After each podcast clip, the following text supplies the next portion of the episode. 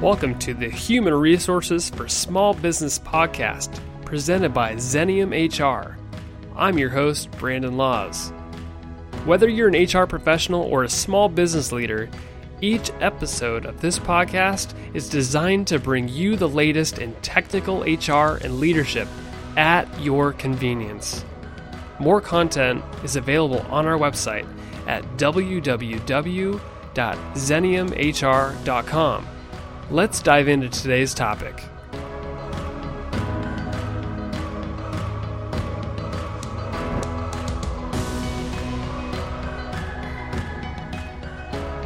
Welcome to the HR for Small Business podcast. This is your host, Brandon Laws. Thank you for the download and welcome back for another episode. Today, we are going to split up uh, this episode in a couple different ways. We are doing an episode all about training and development and other learning opportunities, some you know self-educated focused, uh, some classroom oriented. But I've invited four other people and myself. Uh, so we have five people total, and we're going to talk about various uh, opportunities for learning and development. And first off, I thought I would kick it off with myself, just just brainstorming and talking about some of the things that I've done over the years, I historically had never been an avid reader, I guess you I guess you could say. I I was one of those people that in college I avoided buying textbooks. I hated to read the lessons and I would just kind of show up to class, take notes and, you know, do do a, a decent job. But as I got out of school and I, I really didn't have the the great habits of reading, I, I kind of realized, especially as I entered the workforce, that learning shouldn't stop, and it it couldn't. I actually ran across a couple people in my professional life that you know were avid readers, and they'd always talk about the things that they're learning, and and they actually put me onto a couple books, and I just started absorbing these, and I'd spend my weekends reading, and that was kind of early on in my you know early 20s, right after right after college and all of a sudden, I developed these habits of just wanting to read all the time and absorb different opinions and information. And I'd read anything from, you know, business to personal finance to economics. And, you know, I, I sometimes I would read a little bit of fiction just, you know, just to mix it up a little bit. But really, I just started plowing through these nonfiction type books. And I mean, there's so many there's so many great books out there, and there there are constantly books being released all the time. And I just uh, I I don't know. It became like sort of like a goal every year to read as much as I could. And I, would say for the last few years, I've I've set goals for myself of I think 32 books back in 2014, and then I when I didn't I barely I almost reached it, but then I just kind of regressed my goal back to 30 and reached that last year in 2015. And in 2016, I set a goal of 35 books, and I've I've read just about 40 books this year as of this podcast. So I, I, just say that because I love tracking the things that I've read. I love being able to connect with other people who have read a lot of books and to to be able to dabble in in books for specific business, leadership, HR, whatever it is that you're, you're trying to develop in, there are so many books out there and so many authors are good at specific things. And what I what I find interesting about people who read books is a lot of times people who don't read a lot of books, they read one and then they, you know, read it cover to cover and they just they think it's the end all be all. But for me, when I read books, I read it intentionally to grab like a couple thing, like a couple nuggets from it and then with the hope that I I can actually use some of that information and apply it to, to what I'm doing. And a lot of times, you know, if I don't get anything from it, then I just move on to the next thing. But what I love is that all these authors, they have opinions, they have research, and if you sample enough books out there, you could start to mold and shape your your thoughts, your opinions, and it might spark some new ideas. But overall, I mean, with the hope, my intention is, of course, to, develop new skills uh, on the leadership side um, and also in my profession, which is marketing. So I say that just because I think books are a really good opportunity for, for learning. I actually use a social media application called Goodreads, and it's a way to connect with other people who've read, people I know, people I don't know, authors, you know, those sort of things. Where you connect, you can see what they're reading, you can track your history, your progress, and that's actually where I set the reading challenges for myself to read a certain amount of books. So I encourage you to to check that out. The other things I wanted to mention that has really helped my development have been for one podcast. So something like this where I subscribe to regularly and will will you know will always listen to new episodes releasing and I, I usually stick to you know for me personally it's leadership based things business topics, economics. I'm kind of a junkie when it comes to that, and then sports. So that's kind of my leisure thing.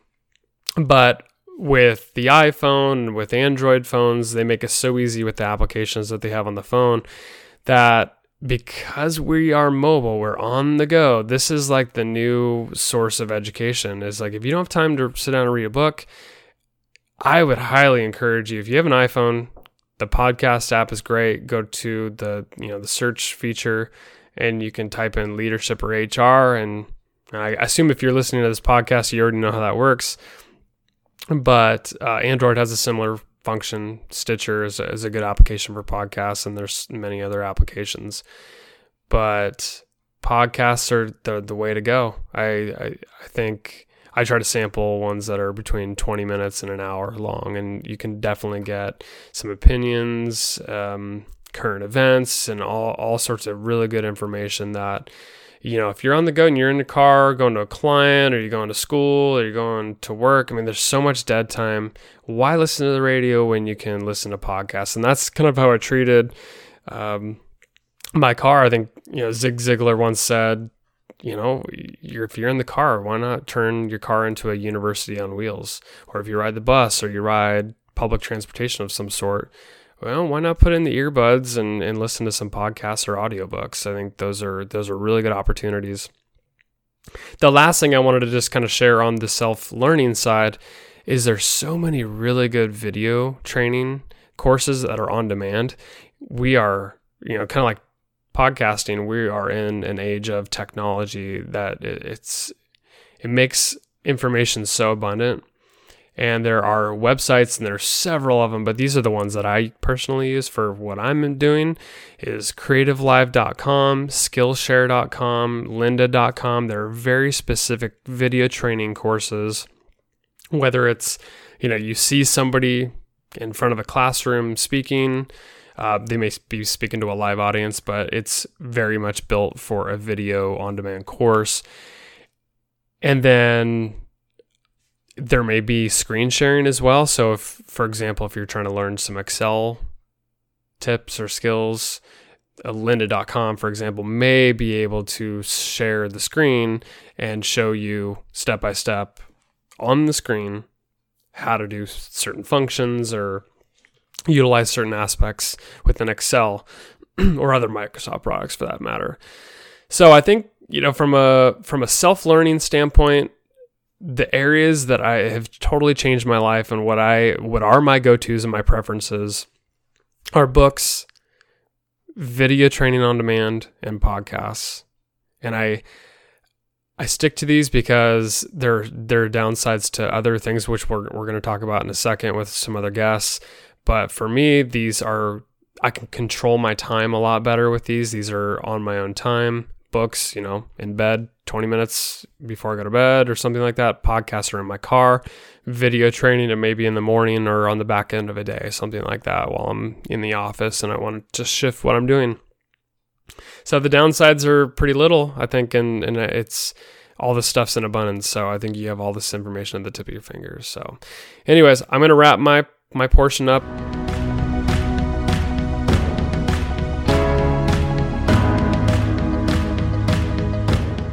Would now I'd like to welcome Angela Perkins. She is the Vice President of Sales and Marketing at Xenium, and she's actually my boss. Uh, but she's going to talk about peer groups. She's had a lot of experience in over the last few years in being a part of a peer group in the uh, local Portland, Oregon area, and she's going to talk all about that. So, Angela, you've been a part of an executive peer group local to, to the Portland, Oregon area, but th- these things exist all over. What was the reason behind joining an executive networking peer group like you did? You know, it's interesting because you, if you only rely on your own executive team uh, for idea sharing and problem solving, I think it can limit you in terms of what the possibilities are. So for myself, the peer executive networking group was a little bit of outside accountability, definitely outside perspective and really just having a trusted place where you can be pretty vulnerable with ideas, questions, concerns, and get feedback, instant feedback from people that you trust and respect. The cool thing too about uh, peer networks, if they're designed correctly, they offer a variety of industry, title. So you've got some folks coming at it from a CFO or COO um, seat. You've got the vice president of sales, you've got the vice president of customer service, you've got all of these different kinds of positions mixed into a room, all from different companies. And you know, one of the skills that I've developed over the years that I've been part of it is sifting through the advice that I do get because not everybody's going to be spot on with that. So it might not work inside my company if I take someone's advice, but the it's been really liberating for me to hear how other people might approach a problem that I'm working through and then sift through their advice and decide what pieces and parts I'm going to apply. So give us a visual like what this group actually looks like. How many people are there? You talked about the titles that exist. Are they all in the local areas? What kind of businesses are they? I'll share what my group is part of. The, the peer networking group that I'm a part of is all local, so they're all C level folks that are a key executive. That's the definition. So they are sitting on the executive team and they are from generally somewhere between 10 to 20 plus years of experience. So they've kind of they've got their battle wounds right? They've got some scarring from their past experiences. And there's in our group there's about 15 to 18 people. There's a lot of accountability happening in this group. So there's 15 18 people you get to know pretty intimately. You know what their family situation is. You know what their ins and outs are of their role and you get together once a month and you talk about work and you talk about life and you talk about challenges. And when you're sitting in a room surrounded by 15 peers, you get a lot of feedback and input. That's what the meetings are intended to do is to drive conversation and help each other solve problems. So in in our case, once a month we get together. It's an all day session. That's a huge commitment. It is, and you know, like any other listener right now, there's rarely a time where you think, oh yeah, this day works perfect to be gone from the office all day. It's intentional. It really has to be, and I think that's been a bit one of the biggest values. And one of the things before getting into something like this, uh, the facilitator that leads our uh, my peer group really interviews the folks to say what is your commitment level? And, and how much can you give back to this group? Because it's one thing for folks to come in and say oh i want to learn all of these things from my other peer members. But you have to be willing to share the tough advice. You have to hold people accountable. Uh, you have to go right? So you have to show up once a month. And we all hold each other accountable. It's interesting because although we're led by a facilitator who's got a long resume and he's super qualified, a previous CEO, um, who's now in his retirement years and giving back in this way, um, he's really not even our number one accountability partner, right? It's the fellow members that are, hey, if I'm going to sacrifice my day to come here, you better be here too. So it's it's nice to have that level of accountability and trust. To talk about the differences between you know, if you're not part of an, executive peer networking group, a lot of times you are going to try to solve problems and talk talk through it with internal people, sure. other executive members. Sure what's the decision like to to now use this use this peer group as a sounding board for a lot of those issues. What's the differences and, and is it a safe space? Yeah, it's some it's funny that you say safe space. I use my group as a rough draft, if you will. Mm. So you go first, you, you talk about those issues first and then bring yep. other ideas or Because I want I want people to see what I'm not seeing. I want them to point out my blind spot. I want them to ask questions that I haven't asked of myself because I'm so comfortable in within my senior leadership team or I just assume my opinion's right, or I know where I'm headed, so I don't need to get outside advice. My peer networking group allows me to um, try that out with them and again, they're holding me accountable to say that's interesting that you would look at it this way because you, are not thinking about X, Y, and Z. And you know, I, I said earlier, it, it, some of their advice might not be spot on. I might you you, you spend a, day a month together, so they don't know the ins and outs of my financials and my sales growth and the marketing. But do you share some of those of things? Absolutely, it's all an open book, but you still only have eight hours a month to share some of that stuff. So I think part of it is it's the rough draft for me to say this is where I'm headed. Here's my problem. Here's what I'm trying to solve.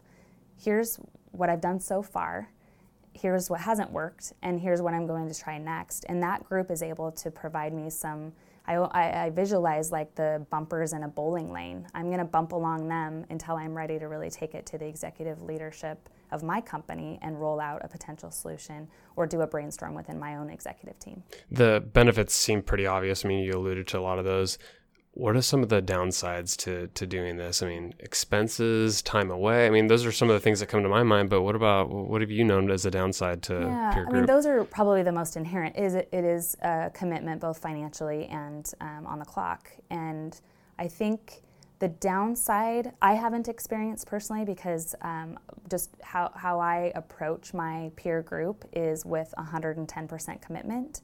I think if a member were to look at this group and be on the fence for whether or not they wanted to do this, what you would likely see happen is attendance issues and maybe lack of sharing. If people are not open and willing to be vulnerable inside this room, then it, it sort of doesn't merit the expense and the time because you need to get output and give back from this group. You're giving a lot really I, I, don't i can't see another downside. In fact so i've been in my group for um, it's going on four years this spring. And when i joined um, it was partly i my background is an individual contributor turned leader and i've been with my same company for 17 years and I, I wanted outside perspective. I wanted someone else to hold me accountable and, and show me what I don't see inside my own company. And frankly, I wanted to learn that without having to leave my company, right? Because a lot of people say, oh, I career path here and there and I was able to move around. I didn't want to have to do that. I, I loved it here and love it here. So I want to stay. How can I do that? How can I continue to grow? And this was one of the ways I could do that that's been all of four years. I would never have thought that I would stay in the group. I saw it when I first signed up as, oh, I'll do this a couple of years. I don't know if I thought I was going to arrive somewhere, but I, that arrival hasn't happened for me. I, I, can't imagine letting go of the trusted relationships that I've built.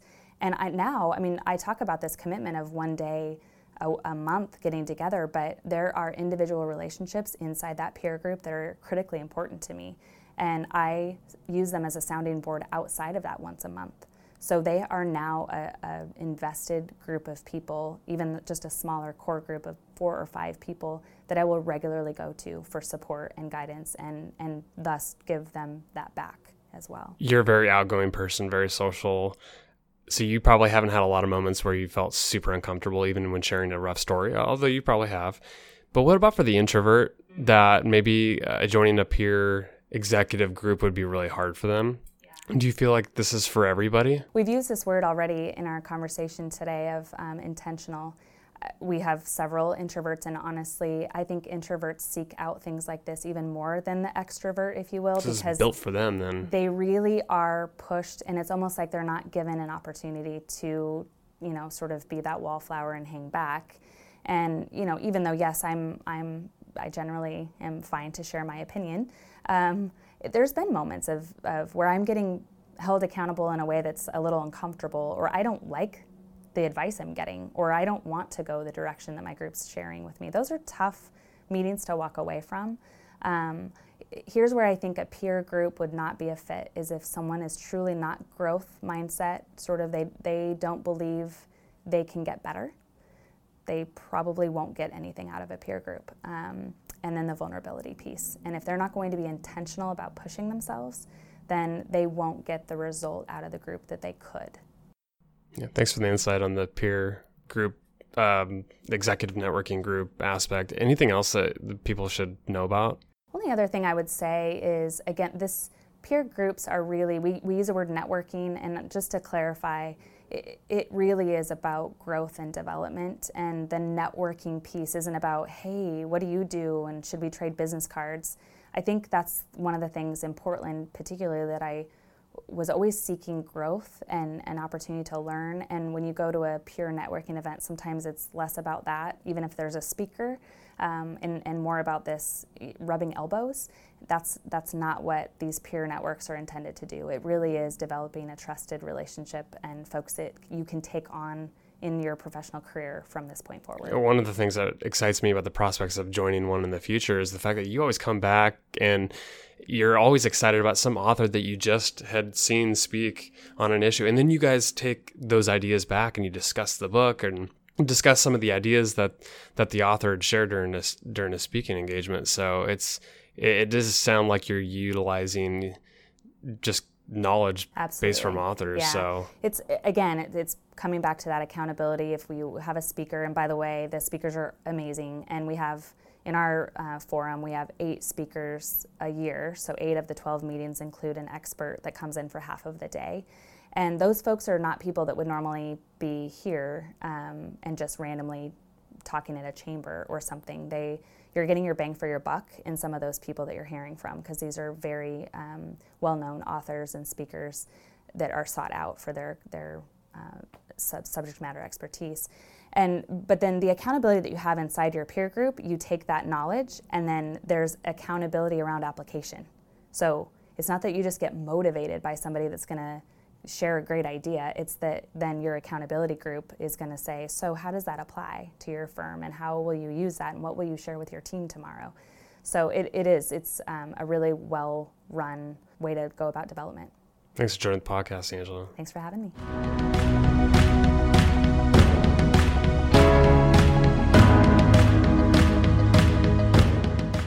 Please welcome back Lacey Halpern. She is a senior human resource business partner at Xenium, and she is here to talk all about certifications. She's actually going through the SHRM certification right now, and she's going to give us all the details about how that's going and the pros and cons behind it.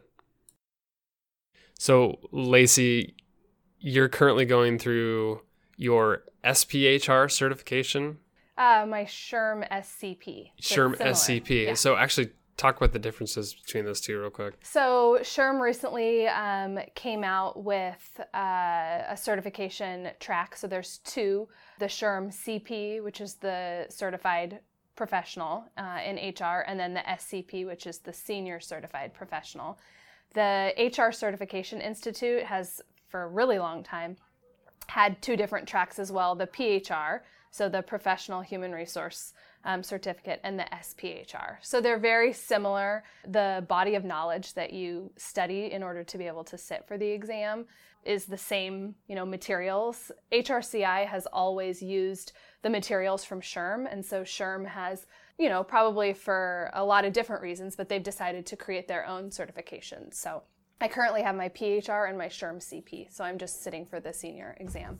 So, and it sounds like for, for HR professionals, like these are the certifications to they get. Are. They okay. are. There are some institutions, like for example, in Portland, uh, Portland State University has an HR certification that you could do, um, not necessarily a nationally recognized one. So these are the national certifications that are available. And each uh, one has a certain number of years of experience that you have to have in order to be able to sit for it. And so, I mean, this discussion isn't necessarily just about the certifications that exist for, for HR but for any job out out there, there there's a certain level of certification that may be required as part of the job or whatever. But in your opinion, why would somebody like yourself go out and get a certification as part of like is this like by choice? This is a learning opportunity for you, or what? What is it? Yeah, you know, I can f- speak personally for me. I didn't have enough experience when I sat for the PHR six years ago um, to sit for the senior test, and so for me, it's just taking my, you know, professional career to the next level. A lot of people, I think, might do it um, for the learning opportunity to study the materials and learn from it. I think it can also be a, a really great tool if you're somebody who's looking to be marketable out there. So if you're, you know, a project manager, there are project manager certifications. There's just tons, you know, for each different um, industry, different types of jobs. So you might do it for that purpose. It might be a requirement for a, uh, an employer that's hiring, so you might have to have it even before you start. Could be something that comes as a requirement with a promotion. There could be a, a bunch of different reasons why somebody might want to do this. And I imagine there are a ton of entities or schools that offer certifications. So which which types would be taken seriously on a resume? I think it depends on the industry. You know, I, for me, this one is really important because it's nationally recognized. So I would just, you know, if I was somebody that was looking for, you know, what type of certification might be good, I would be asking people that have certifications in the industry or in that that job type.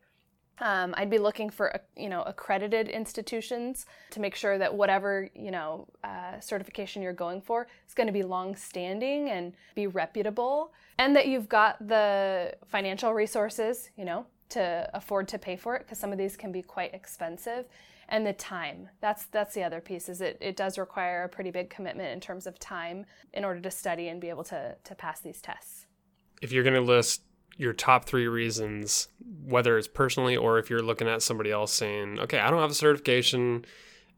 And if I'm looking at further in my career, these would be like the top reasons why I would go through a certification process. What, what would those be? Top three. I would say to be marketable, you know, uh, against other people that are applying for so similar being able to positions. put a couple letters behind your name on mm-hmm. a business card or a resume. Yeah, I think the professional development and the learning that that uh, you would get going through the process of studying for it, and maybe the third reason, um, you know, I gained a lot of experience doing the study group, so working with other people, going through the materials, um, you know, building relationships with other people that are also sitting for the exam. I did a study group through PERMA when I sat for my PHR, and we created an internal study group here at Xenium because there are several of us that are testing this time for the SHRM SCP. When you think about like going through the process on your own, what have been some of the biggest hurdles to get over? The time commitment, honestly. Um, How do you carve out the time? It's a lot of reading. So every certification is different. And Some it's, bo- it's boring reading, right? You know, technical, it's, manual. It's technical, and I've been out of you know college for ten years now, and so just getting back into the mindset of you know you work all day and you go home and you've got this other life right? You want to go work out or spend time with your family or your friends or volunteer and you need to be making time studying. So just getting back into that mindset for me is probably the most difficult. I don't feel like i'm a great test taker either so I get anxious and nervous about that. I think I do a lot better in conversations, consulting with my clients, and can apply experiences and things that I've read and learned, you know, to be able to answer multiple choice questions. It's not necessarily the thing I'm the best at, but I'm going to give it a shot. You talked about the study group, you do a lot of self reading as part of this, but when you actually take the test, is it, I envision that you're in this lab where you take a test for like three hours on a computer. That's correct. Yeah, you're in, um, you know, a testing center. I think you know there's several, you know, around the area. It's a like a clean room environment is the best way I can describe it. Where you, know, you, basically can't have access. Can't to take anything. in. You can get headphones. Um, I think they might give you a whiteboard and a calculator to do some of the problems. For this one, certainly maybe other ones don't require math. Yeah and you you sit for it you answer all the questions. Different certifications sometimes you find out right in the moment whether you've preliminarily passed the test or not. Um, sometimes you know you might have to wait several weeks to be able to get the results. I will luckily know right away for for better for worse. So where does this rank on the spectrum of your learning needs or desires? Uh, the way and the way in which you learn the best this is definitely the on the lowest end of, of how I learn. You know, for me, experiential learning is is the best. Mentorship is the best. Um, you know, learning from my peers, um, going through really sticky, tough situations, and looking back and being like, what would I have done differently, and dialoguing about that.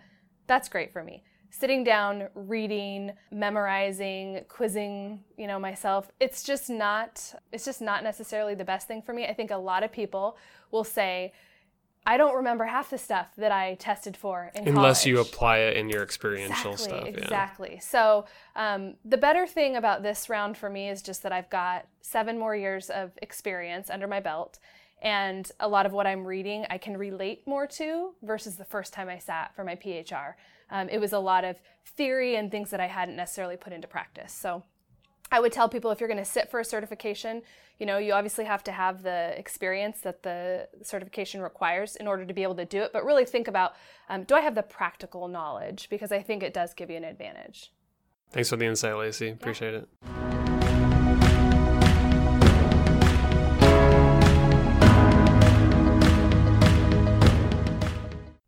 I'd like to welcome to the podcast Susie Allagood. She is the director of learning and organizational development at Xenium, and she is here to talk about workshops, seminars, and just a bunch of live training courses. And she's going to give us all the details about the pros and the cons uh, behind those sort of learning opportunities.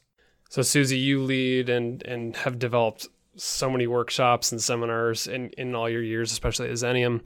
In your sort of words or in your experience, what's the difference between workshops and seminars, or what can people expect from those? Yeah, well, workshops are instructor led, but they generally incorporate some exercises, games, and social learning activities that allow people to practice skills or apply the knowledge that they're being um, exposed to. And then seminars, in my experience, are generally more like informative lectures where a subject matter expert is sharing information.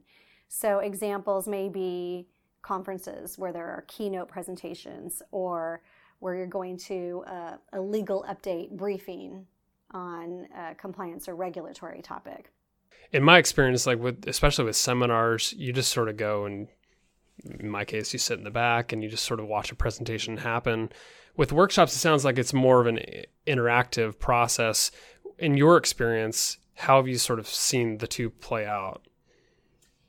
Yeah, I think that workshops uh, are really valuable for actually getting to practice skills, right? So if you're being uh, exposed to a new tool or technique, it allows you to actually practice in a safe environment before you try it out at work. So, especially for skills related to communication or conflict management or coaching, those types of things, the, the interactive workshops are really valuable for that type of learning. Um, seminars are great, and you know they may have the networking components where you can uh, talk with and engage with people in similar or related industries and learn about best practices. Uh, but generally, you're kind of showing up with the expectation that you're just going to get some updates in terms of information that hopefully you'll be able to take back to your workplace and share and educate people on. So, if I'm going to show up to either a, a, workshop or a seminar, what sort of mindset should a person like myself who's going to attend one of those events, what sort of mindset should I have walking into an event like that? When you ask me that question, I I think less about the event aspect of it and more about the learning. The content piece. Yeah, just yeah. what, what How is my you're objective? Absorb. Yeah, yeah. Why why am I doing this? Right? Why am I spending this valuable time, which is generally our most precious resource, um, you know, seeking out this training or or seminar? And first, I believe that training outside of like risk management and regulatory requirements should be strictly voluntary. So employees ultimately own their performance and their development. And the employer provides tools and resources and opportunities to attend trainings or participate in coaching to achieve shared goals. So I always recommend before anybody attends any training or course that employers really take the time to ensure that it's directly related to the professional development and organizational objectives. So, in other words, what are the specific knowledge, skill, or ability gaps you're looking to address by attending this? Um, and ultimately, if a person values professional development and they recognize the connection to their performance and success at work, they will likely possess the right mindset. And an open mind and willingness to share knowledge and implement new practices is important too. With technology specifically, like webcasts and other forms and we've we've done other segments on professional development. We've touched on like the amount of learning that's available out there is so abundant. It's insane. Everybody's got a podcast now or somebody's launching a webcast. But specifically when we're talking about the web the webcast versus a workshop or a seminar that you actually physically have to go to what do you see as the main benefits of actually going to something that's live versus convenient and I'm just going to attend online? Mm-hmm. Well, I think you need to offer multiple types of, of learning opportunities to people. but specifically on the participant side, like exactly. what are the what are the benefits? Exactly. So, I mean, certainly, if logistics do not permit attending a class in person, a webcast may be your only or your best option. The challenge with webcasts, for example, or live stream events, is that there's little to no opportunity for engagement. And engagement is a key factor for learning and retention. Also, when people are sitting at their desks, they're more apt to be distracted by their email and the other work on their desk. That's a great point. Yeah. Yeah, and conferencing in remote employees to workshops is not always ideal either, which I've done that quite a bit. And it becomes difficult when you have workshops that contain group activities and team discussion. When you can't see the people or they're not in the room and you can't see their nonverbal cues, it makes it difficult to communicate with and include them. And I've even done the trick of taping photos of the remote employees' faces to the chairs to make sure that we don't forget them. But even so, it's difficult, you know, for them to participate in those group exercises because they're sitting at their desk by themselves. So, you know, you have to have, you know, if you have a situation, which most employers do, where they have remote folks, it takes some skill and experience to facilitate a workshop effectively. So, yes, you're going to have to look at alternative options such as web courses, webinars, and even book groups. And ideally, that self study is paired with some form of social and experiential learning.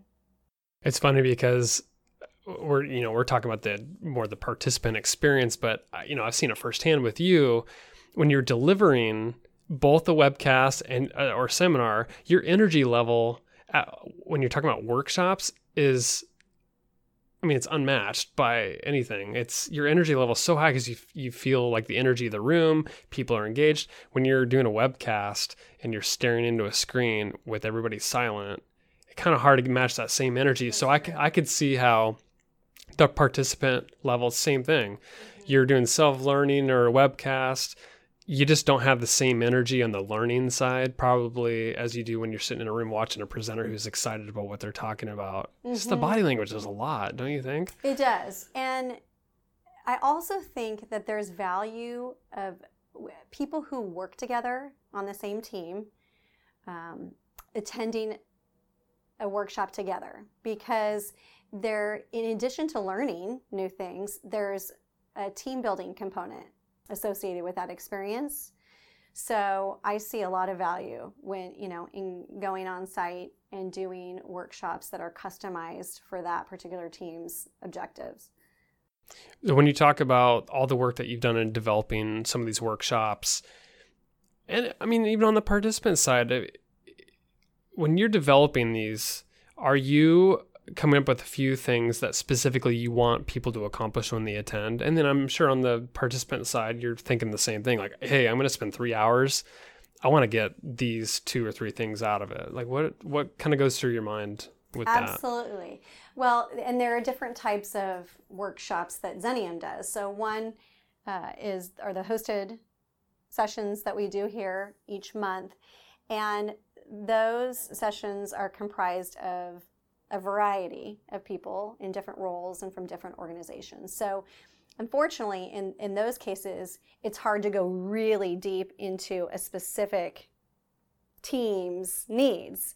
Um, and so we really have to just focus and get clear on what the, the top two skills, for example, that we're trying to transfer or help people with um, so that they can take it back to their work environment and apply it regardless of what type of business or organization they're in. Um, now, when you do the workshops, for example, at a client's workplace for a specific team, I do spend time on the front end getting to know what's going on with the organization. What's driving the need for this training? Give me some context. What are the biggest gaps between employees' behavior and performance and what you're hoping to accomplish to meet your your organization's objectives. And I really try and hone in on again those top one or two, three maximum skills or behaviors that we're really trying to either increase or shift um, so that it's really relevant to that group. And the key is if training is not fun, engaging, and relevant, then your likelihood of someone actually modifying their behavior or it positively impacting their performance goes way down. when people actually say they don't prefer to attend seminars or workshops, what's the reason they, they usually give? Because I know like what goes through my head. It's time, it's traveling, it's I don't value the networking piece. But what what's the common thing that you hear that people don't want to attend? Yeah, so the top two things are reasons for why people don't want to or do just do not attend workshops or seminars or courses are one, I can't take the time away from work. Uh, you know, especially if someone's under stress or they have, you know, deadlines, they just don't feel like it's a luxury that they can afford. Uh, the second one is they've not had great experience with training. So they've had to sit through unengaging and irrelevant trainings in the past. So they don't feel like it's uh, going to be a good return on their investment being their time. So I've actually, it's funny, I was actually working out at the gym the other morning and I heard a gal who was getting ready for work next to me saying, Ugh, I have a four hour training today that I have to sit through. Oh, it's too bad. I, don't, I have to learn. Yeah, well, and I am sitting on. there thinking, oh my gosh, I hope people don't say that about my trainings. Um, and then I actually heard overheard another uh, guy in one of our sessions saying, well, nobody really likes training. And for me, I see those types of comments as a personal challenge because I believe learning can be valuable if it's fun and it challenges people and it can be directly applied to make your life easier and better. And and I feel personally that it's my job to not only educate but also to entertain. You know, it's difficult to inspire people to take risks and change their behavior if they're not feeling engaged and positive. And if I'm not enthusiastic and passionate, how can I expect them to be? I could totally see that, like where a participant, if they've had a previous experience, they may have preconceived notions about what this other training is going to be like. If if they've gone to, you've seen the same speaker, been to the same type of workshop or whatever. But I think a lot of times it comes down to like, how are we setting this up, the expectations and the marketing um, through the objectives or just any sort of sampling of what they can experience because maybe you wouldn't have those sort of comments anymore. Maybe people would actually be energized about what they're about to get into because maybe if they're they have a curious mind, why wouldn't you want to go and sit in a 4-hour workshop if you're going to get a lot of value from it? What are we doing wrong here? Like what how do we get people to think differently, shift their paradigm to I get I get to go to a 4-hour workshop. Yeah. I think, well, I think the key is finding good workshops and finding good, even web courses. And it takes a lot of vetting. I mean, I, have I've been online on Open Sesame and I've been, you spend hours vetting courses to find something that would meet my needs and be consistent with what Xenium would recommend for training if I can't sit through it, you know, why would I expect someone else to? So I think vetting, going online, doing research, sampling, seeing if you can sample, whether it be through video or attending a session, we do, we offer that to people. Um, you know, here at Xenium, who are looking at our our sessions and, and products, um, looking at references and testimonials online. I mean, I think it's like with any product there are people who you know really do a fantastic job, and then there are a lot of mediocre vendors and providers. So um, I think making sure that, again, not only are you finding relevant training options, but ones that are consistent with your culture and ones that are conducted by professionals who are not only knowledgeable, but they're passionate about what they're doing so kind of last question but big question for you. What what does the future hold for live environment type workshops and seminars with technology and the the ability to just watch things from your phone or just remotely? Like what what's going to happen for uh, the what's going to happen for this medium as a professional development source? Are people going to do more or less of live stuff yeah, and I think about this a lot because because you're this your product. world. This yeah, your and world, I think yeah. about it in terms of product development. Yeah, there's no question that people want 24/7 access to information and tools. And you know, we know the younger generations especially understand that their personal and professional development is linked to their ability to readily access and apply knowledge as well as through connecting with others. Uh, so because of this, I believe the demand for web based content will just continue to grow. And the more interaction, whether it be through gamification or videos, the better. Um, this type of, for, of format, you know, has on-demand access and it also appeals to varying learning styles. In terms of workshops, I personally believe they will always have value because technology can't replace the social interaction and relationship building that occurs in a live workshop. Um, and that you know that interaction has huge benefits to people being able to effectively apply uh, learning in the workplace. So you know there are skills like I mentioned before that you know, like conflict management and coaching and constructive feedback that require practice, such as role play. Hard to do that in a, a web course. Um, and a workshop if it's done well, you know, can provide a safe and supportive environment to allow people to test out these techniques and receive helpful on the spot feedback before they actually go out and have conversations. So, I think again, there's no one perfect way to go. I think you need to look at the needs of, of your employee group and understand that there are varying learning styles, there's logistical issues um, and how can we put together a development program that addresses all of the knowledge, skills, and abilities that we need and is accessible and engaging for our organization. The other thing I will say, our attention spans are growing shorter. Um, I know for me, especially, but so I am seeing more short, shorter, more frequent trainings. So unless I'm facilitating a team building event or retreat, most people want to keep workshops to two hours or less. And if you're looking at, you know, web-based content, it's even shorter snippets of seat time. Thanks for the time, Susie. Appreciate it. Sure, my pleasure.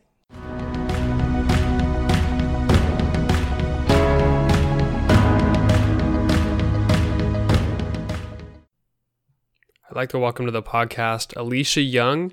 She is the director of HR services at Xenium, and she's actually my cousin. So, welcome to the podcast, Alicia.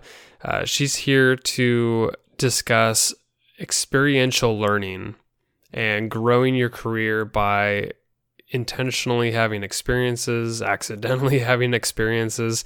She's built out a really nice career for herself and has grown up through the ranks, and uh, she's got a nice story to tell.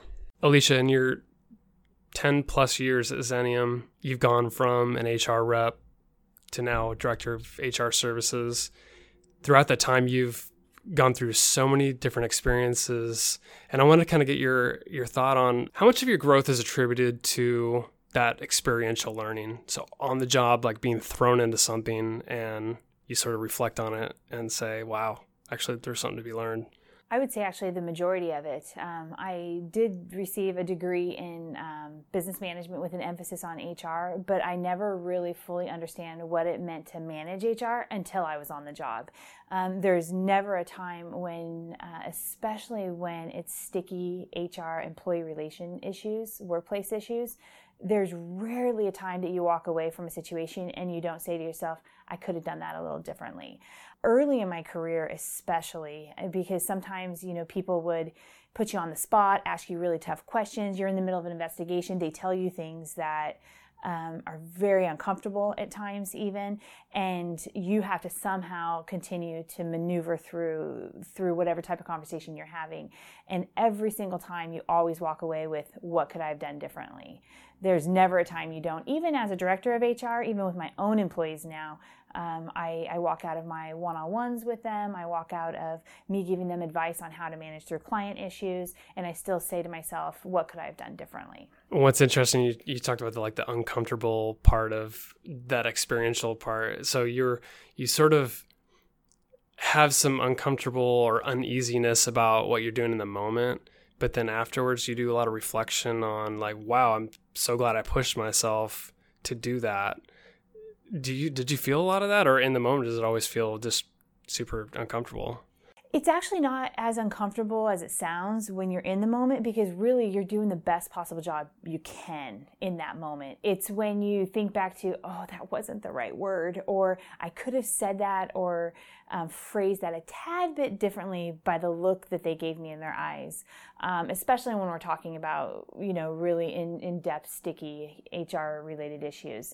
Again, it's usually not very uncomfortable in the moment because your adrenaline um, when you, when you, for instance, when you go in to terminate somebody, your adrenaline is already kind of in a little bit of a rush uh, because it never feels good to terminate somebody. You're taking someone's livelihood away from them, um, and even if you have the best termination where they know it's coming and it still feels yucky. And so the the reality is um, not anxious in the t- in the moment. It's just I want to make sure that everybody, when they walk away from any conversation that they have from with me, is I want them to be able to say she did it as gracefully as she possibly could have done it. Do you ever do any reflection after the fact?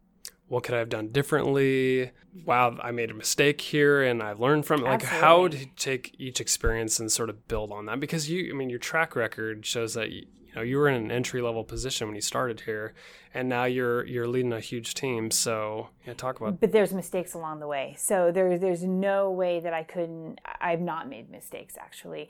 And yes, a lot of times um, I'm I'm a pretty upfront person and so if if I feel like I've made a, a, mistake or I feel like I've, uh, you know, kind of blundered a little bit in, in a communication with someone, I'm typically the first person to go back to them and say, you know, we got to, can we talk about the conversation we just had? I want to be clear on what I, what I really meant and um, the message that you may have heard. Um, a lot of times in HR, when you're dealing with employees and ER issues, though I may have thought I made a mistake or I may not have articulated myself well, it doesn't necessarily mean that the person or the people on the other side understand that or see that. So that's the beauty of being in HR is that it's not unless I'm doing track, uh, transactional tactical type work and I miss a deadline or, or you know forget to give people the right paperwork, those types of things.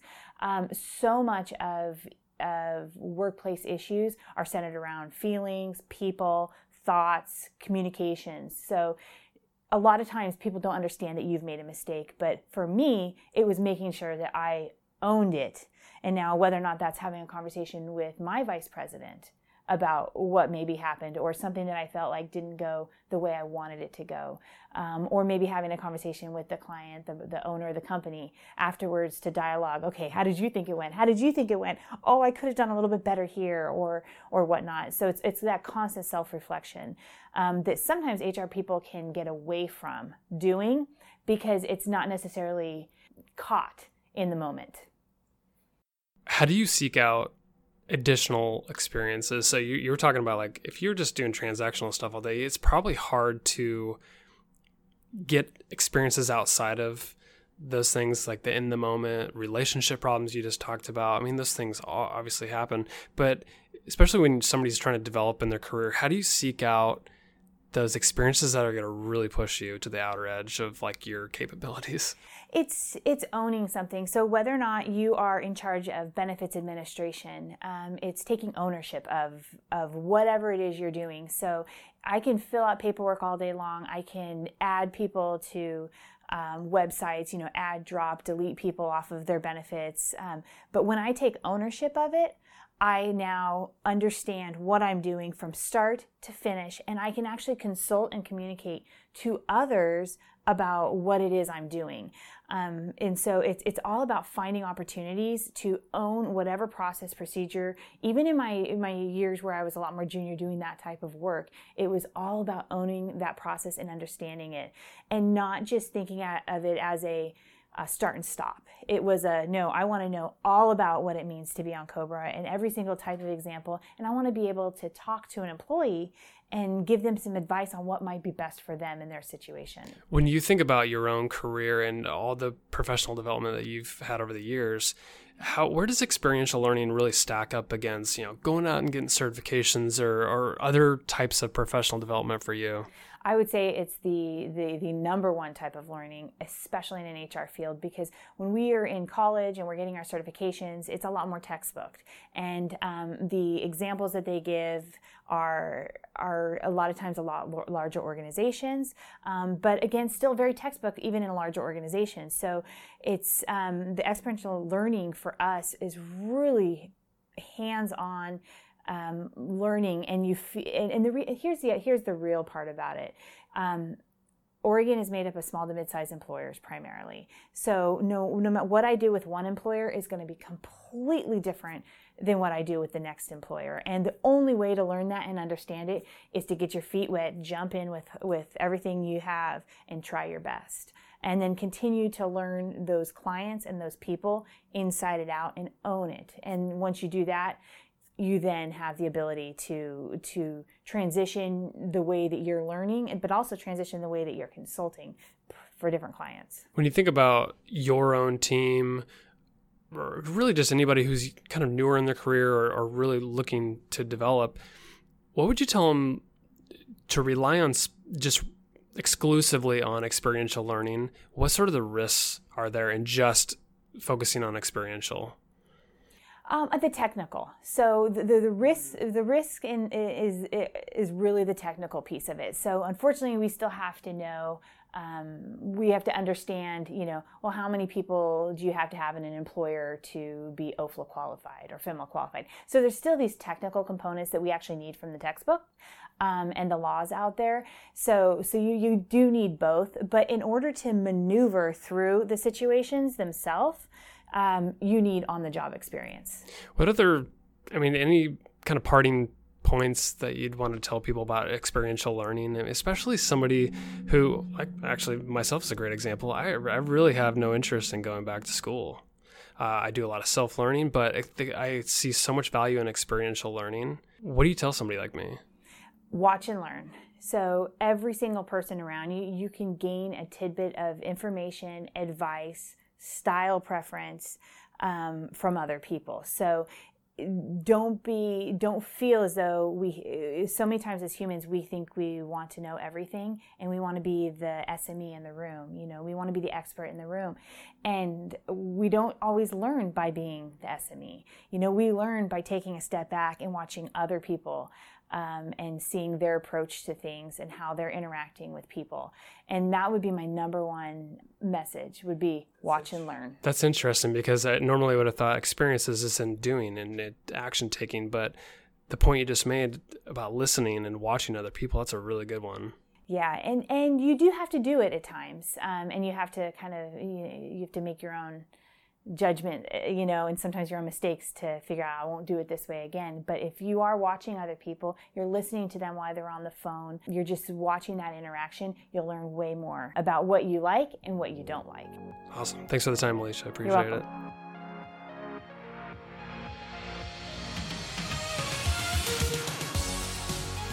Thanks for listening to the Human Resources for Small Business podcast. Subscribe to this podcast and leave us a review on iTunes, Stitcher, or wherever you listen to podcasts. Also, be sure to check out our blog at www.xeniumhr.com forward slash blog and follow us on Facebook, Twitter, and LinkedIn to hear about the latest in HR and leadership. The information on today's episode is for educational purposes only and should not be taken as legal or customized advice for you or your organization. This podcast is hosted and fully produced by Brandon Laws, that's me, and created and owned by Xenium Resources Inc. For more information or to contact us, visit www.xeniumhr.com